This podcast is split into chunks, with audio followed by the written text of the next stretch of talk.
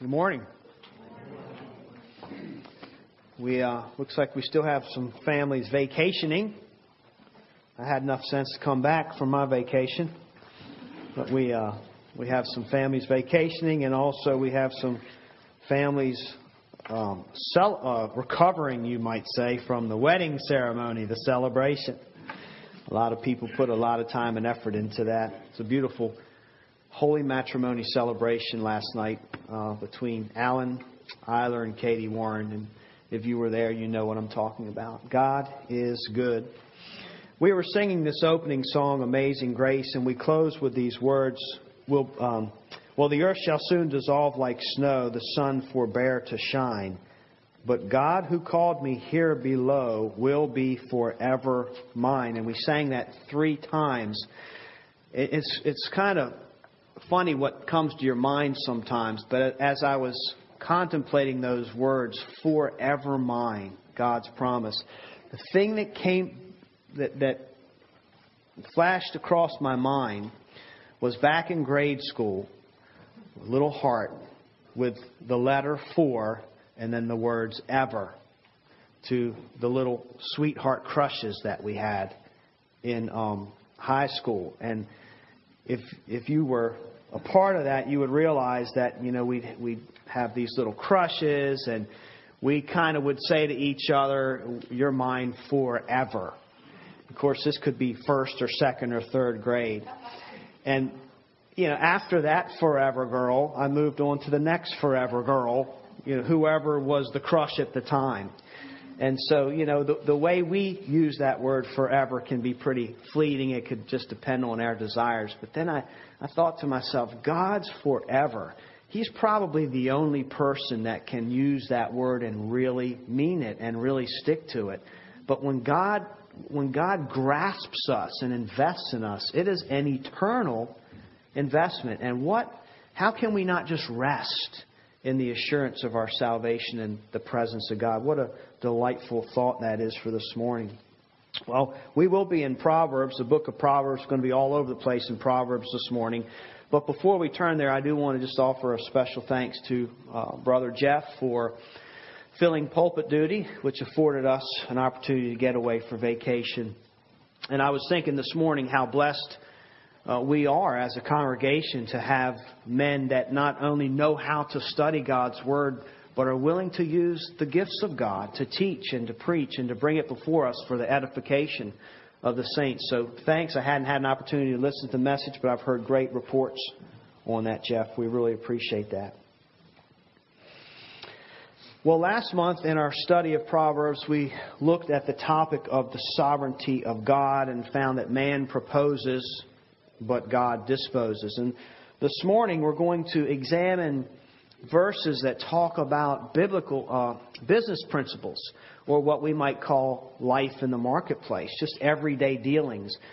How do we work? What do we do with our money? And what kind of responsibilities do we have when it comes to treating people in the marketplace?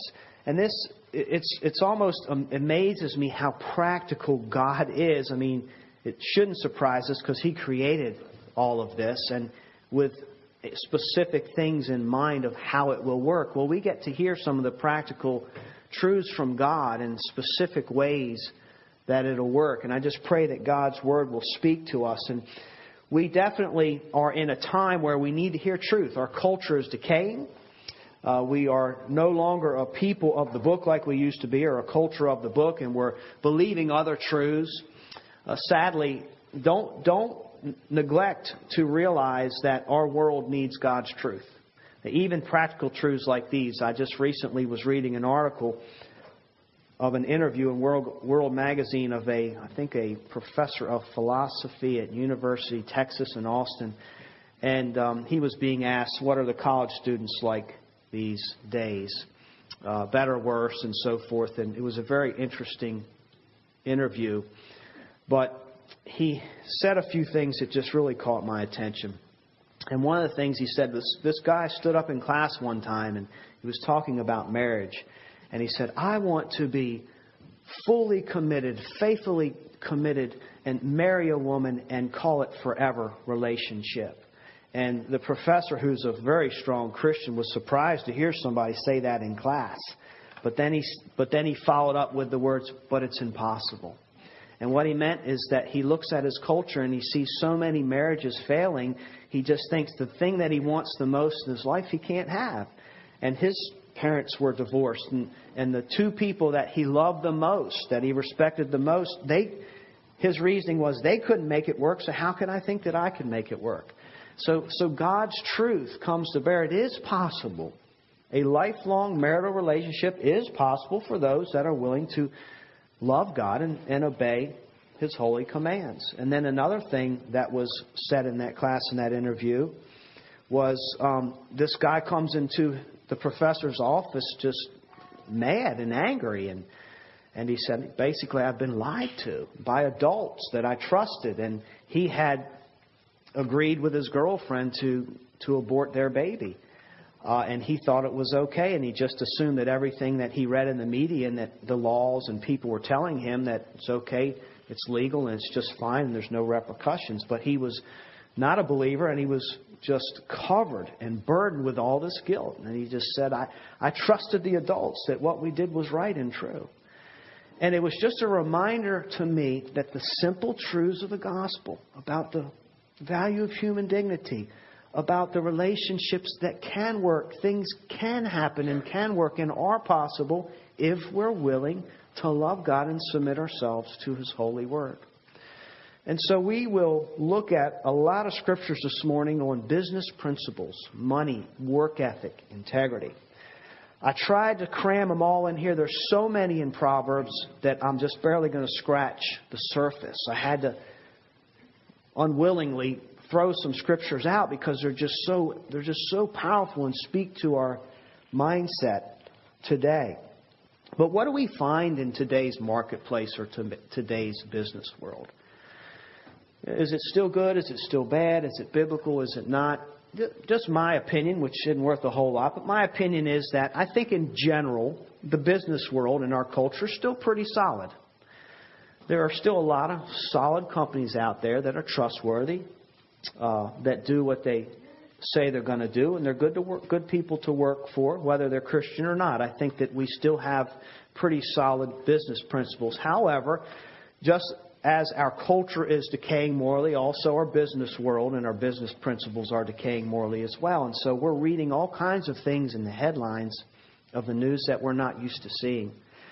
Uh, for instance, the Enron scandal, where people covered up uh, investment failures and just really pushed the limits, the legal limits of what they're allowed to do with the money, and thousands of people lost their livelihoods so that others could keep a certain standard of living that they want. It was just a dishonest practice, and it kind of shocked us because these were supposed to be uh, high society, very respectable people that wouldn't stoop and do such a thing. And more recently, we were we read in the headlines that Madoff, made off with all the money with his little Ponzi type investing scheme, which was landed him in jail and one of his sons as a result of the bad publicity committed suicide. Uh, more recently, I read a very disheartening article about a doctor in Michigan. Perhaps you read about him and he treats people with cancer.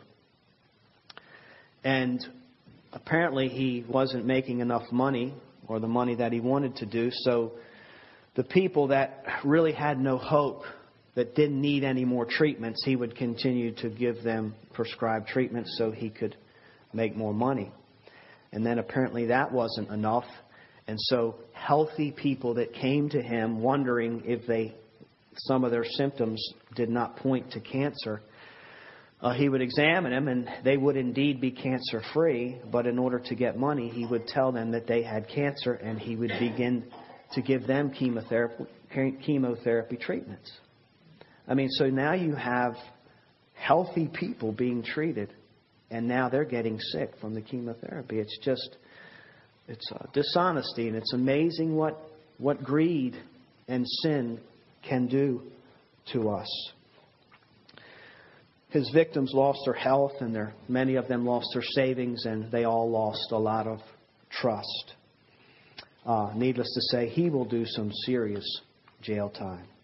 Well, the Bible has a lot to say about these issues of work and, and how to make sound financial transactions. And because they are of a moral nature, the way that we do business, and here's what we need to understand this morning as believers the way that we do business, the way that we work, is either a good reflection or a bad reflection on the God that we worship, the God that we say lives in us and is working in our hearts. So, all these scriptures I have tried to condense into four categories. And the first is working hard versus being lazy. You mean the Bible talks about being lazy? Yep. It even goes after that sin. One of the things that we hear in our everyday conversations, especially if you are an employer, if you're talking to somebody about business, sooner or later it's going to come up and you're going to hear somebody say, I can't find good help. You just can't find good help these days. I got plenty of work. Nobody wants to do it, or they don't show up. Nobody just can't find good help. Well, the Bible has the answer to that. Technically speaking, Christians should be the answer to that problem that the world has. Christians should be the ones that are the good help because they live according to a higher, higher standard. Should be honest and hardworking employees. So the Bible wants to change that problem by working in our hearts. Here's a um, a few sayings that the that I read, little quotes from the lazy today, just for fun before I read the scripture. Someone says, uh, first rule of a lazy person is if you can't reach it easily, you don't need it. And the second rule is just do it, but not today. Another quote is Who says nothing is impossible? I've been doing it for several years now. Another one Give a lazy person a fish, and he will eat it. Teach him how to fish, and he'll sit in a boat and sleep all day. And then lastly, maybe laziness is the mother of all bad habits, but she is a mother, and I have to respect her. Proverbs 12:24 says, "The hand of the diligent will rule, while the slothful will be put to forced labor. There are, there are consequences to laziness. So, what is slothfulness or laziness according to Scripture? It is the failure to exert energy when the time calls for it. It's a failure to work or to move uh, when the time calls, the season is, or it's our responsibility to exert energy. So it's avoiding activity when it calls for it. So we all need rest. It's not that it's wrong to rest. The scripture talks and teaches us that there is a time for rest, and we rest up so that we can work, and we want to take care of ourselves. But that's not what laziness is. Laziness is when we're resting and we're, we're avoiding activity when it is our time to be actually doing something. So that's the qualifier for laziness. The vacation previous to this one, we went to Baltimore Harbor and we visited the aquarium, and one of their displays was that like a tropical rainforest thing, and you went higher and higher, and you saw all kinds of critters, and it was really neat. Things that we don't get to see here in our climate. But at the very top, they had this display that everybody wanted to see of the sloths. And uh, they're like a monkey like animal. And I found it interesting because everybody would go up there, and I was doing the same thing. You're looking at these trees, and they had real vegetation. You're looking for the sloths, but you can't find the sloths. The reason you can't find the sloths is because they are notorious for the fact that they don't move. They are so lazy that they stay so still that you can't even see them. And they, they the only, about the only time you can catch them moving is when they come to eat and they move in slow motion, so slow that you really have to be looking carefully to even find them. And it was pretty funny because up there in that top level was a paid guide to do what? To keep an eye on the sloths so that the people who paid money to see them could actually find them in the trees. And so they were paid to watch them. And it was a hard job because they were so, so still. And algae grows on them because they're so still. They just, by nature, maybe it's God's object lesson, but by nature they move slow or they preferably don't move at all. So that's the idea of laziness. Laziness also is not to be confused with uh, innovation because there are a lot of inventions that we benefit from today, and the reason we have them is because somebody got tired of working doing the job in this way, and they thought of a better way to do it that'll save them time and yes, energy. There's nothing wrong with saying energy. I, I much prefer sitting on a diesel John Deere tractor turning a power steering steering wheel as opposed to behind a team of mules or horses. I mean, it's just smarter and it's a lot less effort, but that's okay. So we're not talking about that either. We're talking about avoiding responsibility and avoiding work that we are supposed to be engaged in. I recently saw a picture. It's amazing what you'll see this day and age. A picture of a uh, a grown man pushing a push mower cutting his grass. But he wasn't standing, he was sitting in one of those Walmart type scooters. So he had one hand on the lawnmower and one on the scooter. And this guy was a healthy person. There was no handicap issues going on here. It was just laziness and it was extra work because trying to turn it and all this. It, just, it was just a, a picture of extreme laziness. Well, kind of like Garfield the cat, our culture and even the quotes that I read, our culture likes to try to make laziness funny and cute. And I guess it can be humorous. We can look at it and make fun of it. But really, the Bible speaks of it not in a humorous light, um, but speaks of it in an irresponsible light and even a destructive light. And laziness is a vice, it's a sin. It's the sin of being irresponsible. It's the sin of not achieving what God has called us to achieve. In the very beginning of the scriptures, you have what we call the cultural mandate. God creates man and woman and he places them in this beautiful place. And what does he say? Go out and take dominion. Those are proactive words. So all humanity is to be moving and in action where we have goals and missions that we're to accomplish. There's no passivity mentioned in the Bible. It's all about gaining and striving after God's glory. We live in a world where things need to be done and there's times to do them. So here's a few scriptures that exemplify timing and planning. One's in 10:5 and one's in 24. He who gathers in summer is a prudent son, but he who sleeps in harvest is a son who brings shame. The sluggard does not plow in the autumn. He will seek at harvest and have nothing. The first guy has uh, a harvest. It was planted by somebody, I guess, but he sleeps through it when it's time to actually harvest it. The second guy doesn't even have a harvest because he didn't even bother to plant one this year. But both the results of this are are uh, crucial. They're negative in that they don't have what they need because they didn't plan. And the, the teaching behind this is that in life, there are specific seasons, there are specific opportunities that God gives us time to prepare for what we know we're going to need later. And we have to be diligent enough to, to foresee those things and exert the energy necessary to make sure that we have what we need in the future. That's how life works. And if we don't, we will suffer the consequences. An example of kind of extreme laziness, like the guy on the, the scooter trying to push mow his grass. Uh, there are a few examples in Proverbs that I would consider extreme, like 1924.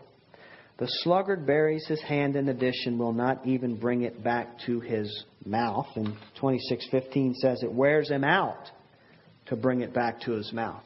So this is a picture of a person that's so lazy they it's just too much effort to bring the spoon up or the fork or to bring my hand to. I've never seen this in real life. I cannot relate to this. I always have enough energy to eat no matter how tired I am. Uh, I have literally seen people fall asleep while they're eating out of fatigue or sleeping disorders or whatever. In, you know, our kids sometimes would do that. You're trying to feed them and their head's all bobbing. Uh, I have seen a head come this close to being in a bowl of soup before.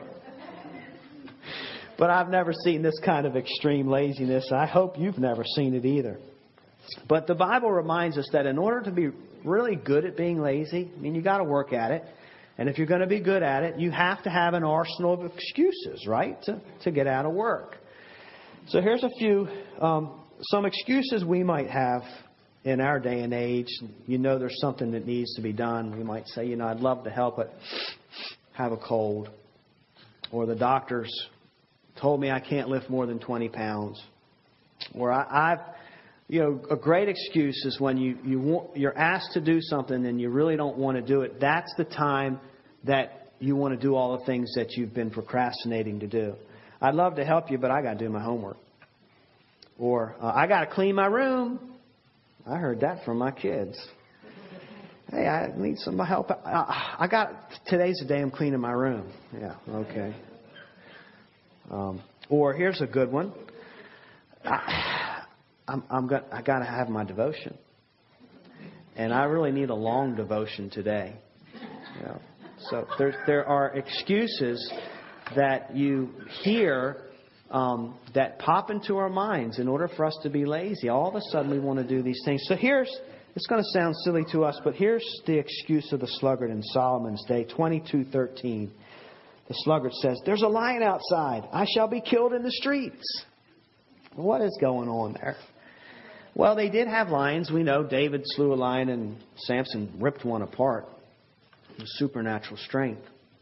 So it was a danger, but it's kind of like us, you know, me calling Corky or Dwight this morning and say, I, I'm not going to make it this morning.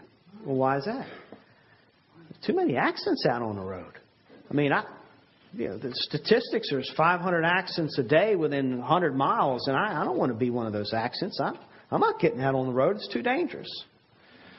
Or I, I can't cut the grass because I might get stung by a bee.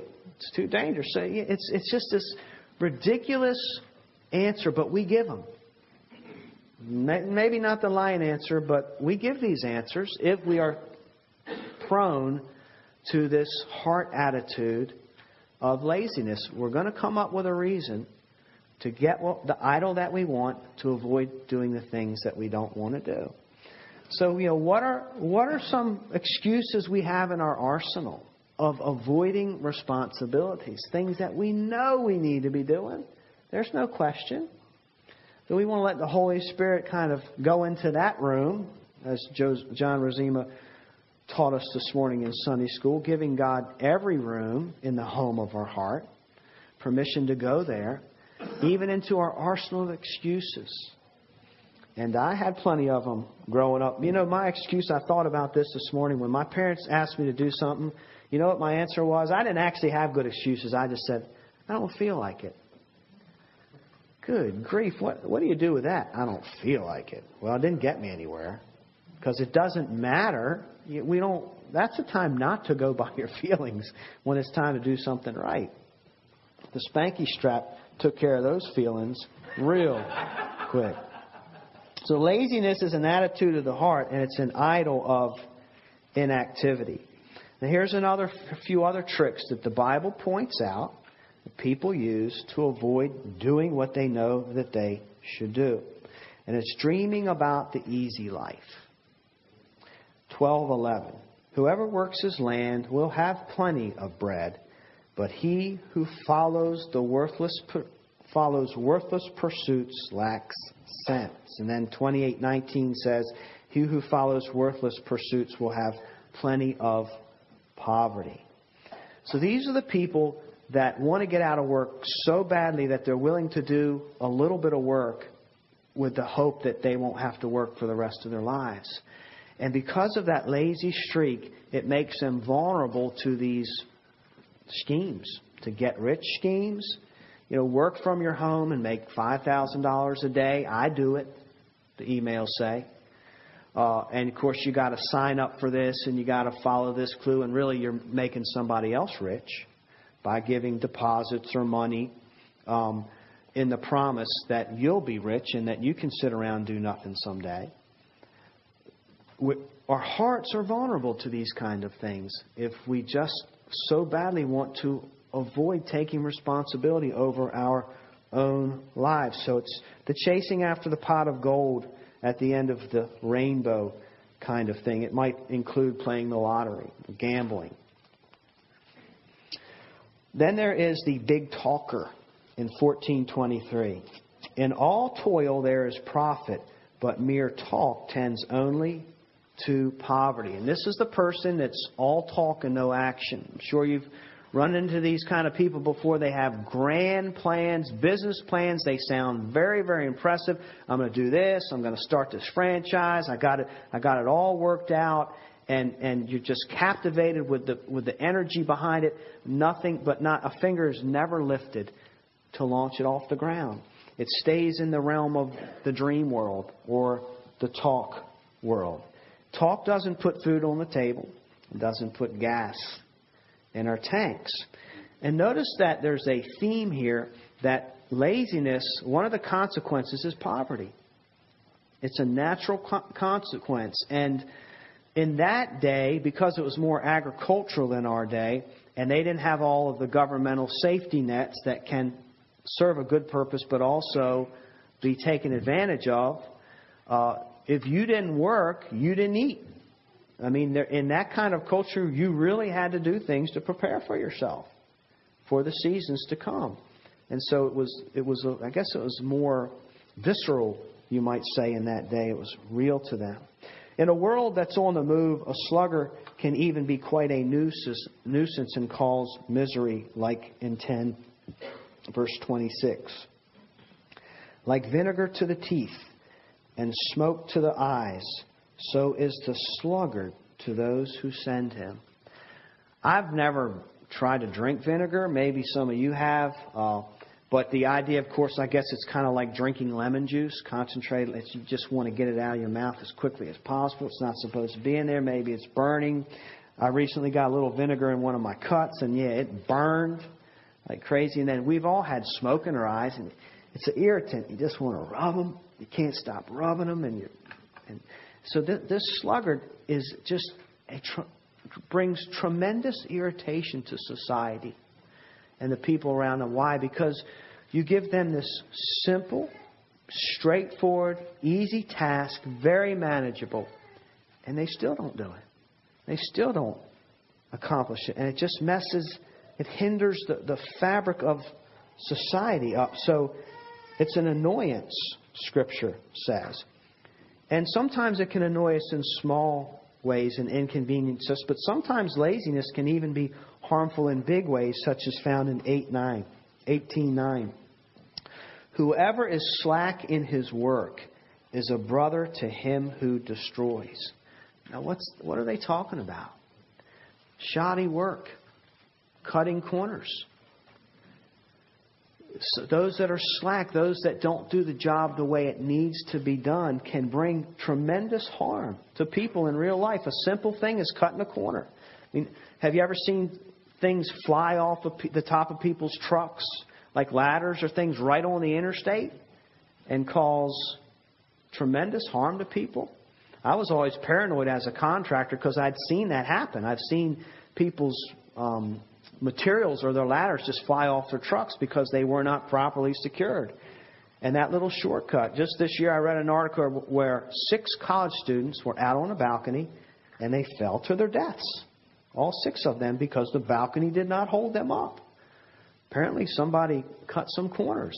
So, you know, throughout the day, if we have this tendency, I don't feel like doing this. I don't want to put that extra the, I don't want to bolt this through. I'm just going to put a few nails in it or whatever. I'm not going to tie it properly. Um, I'm not going to fix this piece of machinery the way it needs to be fixed. I'm just going to rig it. All of these things can can and do cause tremendous harm. And of course, our courts are filled with lawsuits, unfortunately, today because of this very verse. Another thing Proverbs tells us or, or talks a lot about is sleep. I was enthralled by how much God wants us to know about sleep. Now, I didn't see any verses other than the verses about rest, that, that God's real concerned to make sure that we get enough sleep, although we know that's healthy, but He is very concerned that we don't sleep too much. Do you have a tendency to sleep too much? God is concerned about our sleeping habits. And here's my absolute favorite verse about sleeping 26:14. As a door turns on its hinges, so does a sluggard on his bed. That just cracks me up. Because you have this hinge, and the hinge is it's it's there, it's not going anywhere, but all it can do is flop from one side to the next. When I was a teenager, I loved my sleep. And I was that hinge. And I remember just loving my bed and not wanting to get out of it. It'd be late, later and later in the morning. I'd lift my head and it'd be daylight and I'd look at the clock and I'd start to get up and say, uh uh And I'd flip over to this side and do the same a few minutes later and just flipping back and forth. Like I was strapped to the bed verse, uh, chapter 19, verse 15. Slothfulness casts into a deep sleep, and an idle person will suffer hunger. The deep sleep is that mode where you have been so lazy that you just don't want to do anything. Uh, maybe throughout the day, well, I'll probably get up at 11, then nah, I'm going to sleep till 1. Now I'm just going to lay around here, watch TV till 3. Next thing you know, the whole day's shot. And the interesting thing is, even though you have done nothing to exert energy, what do you feel? You feel tired. You feel exhausted. Oh, I'm too exhausted to even do anything. That's the deep sleep. It's the sleep that laziness begets laziness. And sometimes we can be so lazy that it does what? It has a reversed effect of activity and energy and makes us even more lethargic. Scripture recognizes that. I've told this before, but there was a Christian comedian that named his bed the Word. So that if somebody called him, say 9, 10, 11 o'clock in the morning when he should be up and doing things, hey, what you doing, bro? Yeah, I'm in the Word. I am in the Word deep in the Word today. I'm gonna be in the Word most of the day today. You know, so it's a good, a good funny code name. But it's funny in in uh, in the world of comedy, but in real life, where would that comedian be? He wouldn't have a job. If he doesn't get out of bed, he can joke about it, but he wouldn't have a job. 2013 says, "Love not sleep, lest you come to poverty. Open your eyes, and you will have plenty of bread. Apostle Paul said in the New Testament, if a man doesn't work, he doesn't eat. Don't you like that? The, simplicity of it and how practical is it? We, we need to feel the repercussions of our lack of responsibility. We all play a part. We all have a, a part to play in the activity that is to take place in taking dominion in this world. Using our minds, using our muscles, our bodies, our, our grit, whatever it takes to do what we are responsible to do. And we should feel the sting of that if we do not do it. Proverbs says that work is a matter of priority. Uh, disciplined pers- people, you know, if you know a disciplined person or most successful people are very disciplined and orderly, and one of the reasons they are able to achieve what they achieve is because they prioritize their day. They do the very important things, even if they don't feel like doing them. They do what needs to be done first. And the saying goes, do what you have to do so you can do what you want to do. Proverbs 24:27. Prepare your work outside. Get everything ready for yourself in the field. And after that, build your house. So it teaches us not just to work at random, or do the things that you want to do because then the things that you don't want to do or the most important things are often left undone. So as believers, we are responsible to look at our schedules and to look at our day. What is the priority of your life? What is the priority of your day? Is that first on your list? I know for me, the, the most important things, I'm the kind of person that if I don't do them in the morning, most of the time they do not, they are not accomplished because I have so much going, I just go from one thing to the next. And even though I might have good intentions to come back to it, it's not going to happen. I, I know myself. I'm not that type. Maybe you guys can. So the most important things for me are accomplished first in the morning. If you want to know what work looks like, the Bible tells us, Proverb tells us in 6, 6 through 8, Go to the ant. Go to the ant, sluggard, consider her ways and be wise. Without having any chief, officer, or ruler, she prepares her bread in summer and gathers her food in harvest. One thing I have never seen in all my life is a lazy ant. Have you ever seen a lazy ant? I've seen a dead ant. I've seen ants I've tried to kill, and they're still going. You, you can't hardly kill an ant. But we can learn from them because they're constantly working. They're working in sync. They work together to accomplish what needs to be done. And of course, they're getting the food that they need. They work efficiently. They work wisely. They plan ahead. They work in community. That is how the world is blessed. When we work wisely, when we work in community, we work together, we plan ahead. It's just a blessing to the world because then everyone has what they need. Chapter 10, verse 4 A slack hand causes poverty, but the hand of the diligent makes rich. And so, what we find here when it comes to laziness is that there's a sense in which lazy people are drain the resources of society because they're not giving, they're only taking. And they're taking advantage of other people that are responsible to work and to hold their own and also carry others along. And work, we find, is really about giving. The reason that we have the abilities and the intelligence that we do is that so we can give to the world, so that we can be a blessing to the entire world. So that is about giving, not about taking. That's the emphasis. And we serve a God that is a giving God. Where the Son of Man came not to be served, but to, but to serve and give his life as a ransom to many. So that should be our mindset. So the, wor- the world works on the giving principle. As quickly, a few other things. Another category is generosity and greed. How do they work together? Our tendency is to think that maybe if I keep these things for myself, it will get me ahead in life. And yet, Scripture will find in these verses actually teaches us that worked in the fabric of reality and existence is this principle. Of course, it's a divine principle, and it's there because God put, put it there. That if we are generous, we actually, it actually benefits us in the long run. It's, it's more, um, it's more of a blessing. It's more beneficial to be generous and not to hold on to our things than it is to spend that effort trying to keep what we have chapter 11, 24 through 26. One gives freely, yet grows all the richer. Another withholds what he should give and only suffers want. Whoever brings blessing will be enriched, and the one who waters will himself be watered. The people curse him who holds back grain, but a blessing is on the head of him who sells it.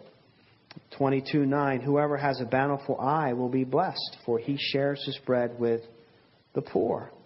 So it's very important, according to the Bible, that those of us that ascribe to this word, to know that the one who gives gets even more.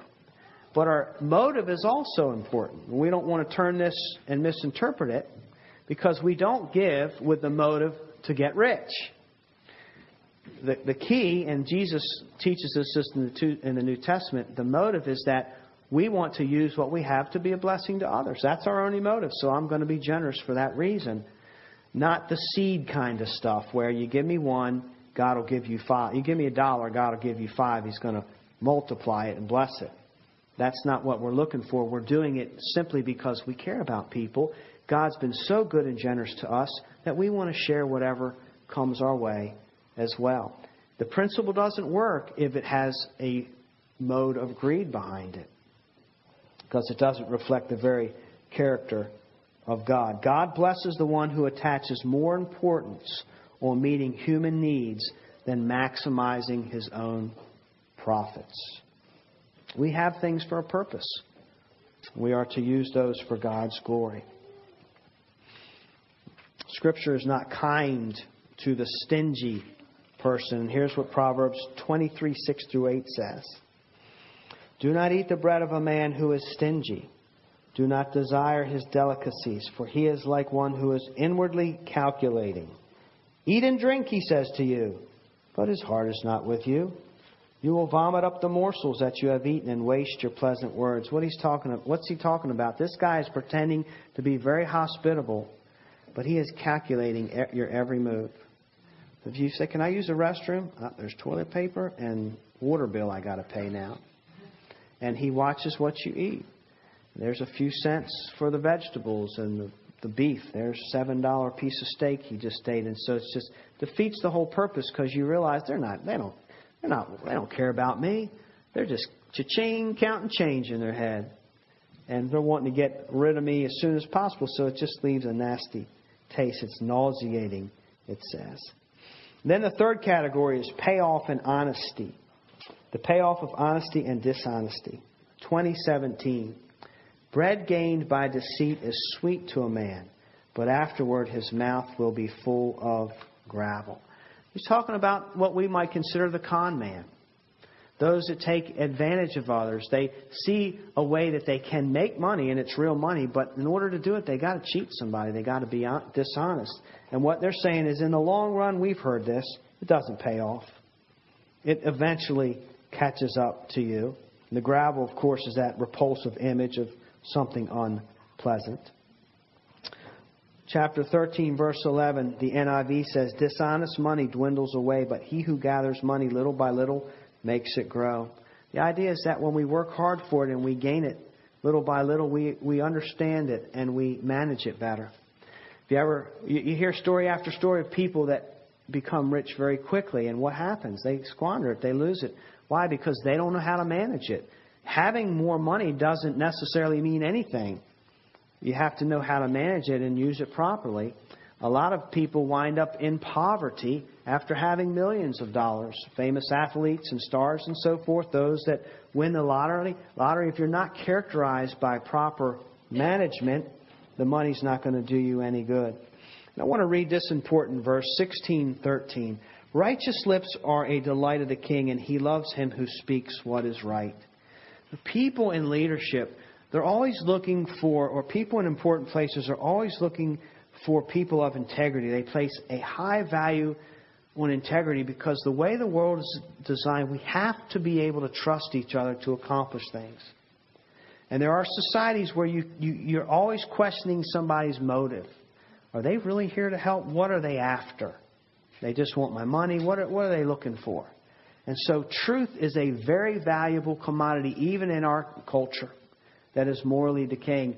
If you are a person that is just honest, how many times do you find yourself saying in the marketplace, I just wish somebody would do what they say they're going to do? See, the things that the world longs for, the Bible provides.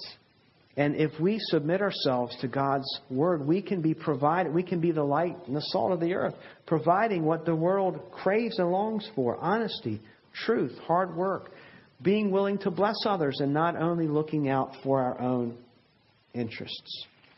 And then lastly, observe, just, just a quick observation of the rich and poor as we close, because it's important in Proverbs. 1323. The fallow ground of the poor would yield much food, but it is swept away through injustice. And there's a lot of scriptures, and for sake of time, I won't read them.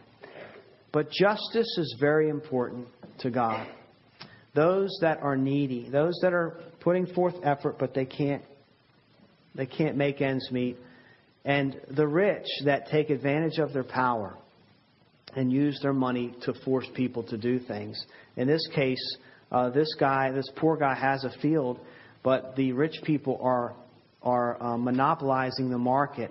They're not allowing him to sell his grain when he needs it to make money, and this happens in everyday our everyday world. And it is the believer's responsibility to uphold justice and to look out for the poor and to give a people a voice, to make sure everybody's properly represented. I think about our justice system that is based on a Christian ethic, and we have um, we have, thanks to our tax dollars, you will be appointed an attorney so that you are represented rightly. To, why? Why spend so much money to do that? To make sure justice is done. Justice is an important thing for a society, and it is a, an important thing. So if we see a need, and it is within our power to do so, then we can bring God glory by meeting that need, by fighting for that kind of justice. And we live in a world where it is filled with injustice. Just read the headlines. There are a lot of people that need protection. The Christian life, in a practical sense, can be a light to the world, even outside the halls or the walls of a church. We're just listening, we're listening to teaching where in our everyday life, as a student, as an employee, as a boss, in all our transactions, we can literally be the light of the world and what the world craves for and needs if we're just honest. If we are the people that do what we say we're going to do. If we're the people that are trustworthy with our employees and really want to serve them. I appreciate about the people in this church, many of you have your own businesses. And I've had lots of calls from people wanting to do it right, wondering how do I handle this employee? What do I do about insurances and, and helping people that are sick? Your heart is in the right place, and God honors that, and you take it very serious, creating jobs, and you realize that other people need to put food on their table as well. And people in this congregation make personal sacrifices so that others can be taken care of. I think that's the way it's supposed to work. And I appreciate the integrity that is in this place this morning. So let us submit ourselves to God's holy word. And by His grace, we can make a difference. There are little things that we can all change in our lives based on what we've heard this morning. And just by conforming to the image of Christ in that way, we literally can make a difference for the glory of God. May God bless the preaching of His word this morning.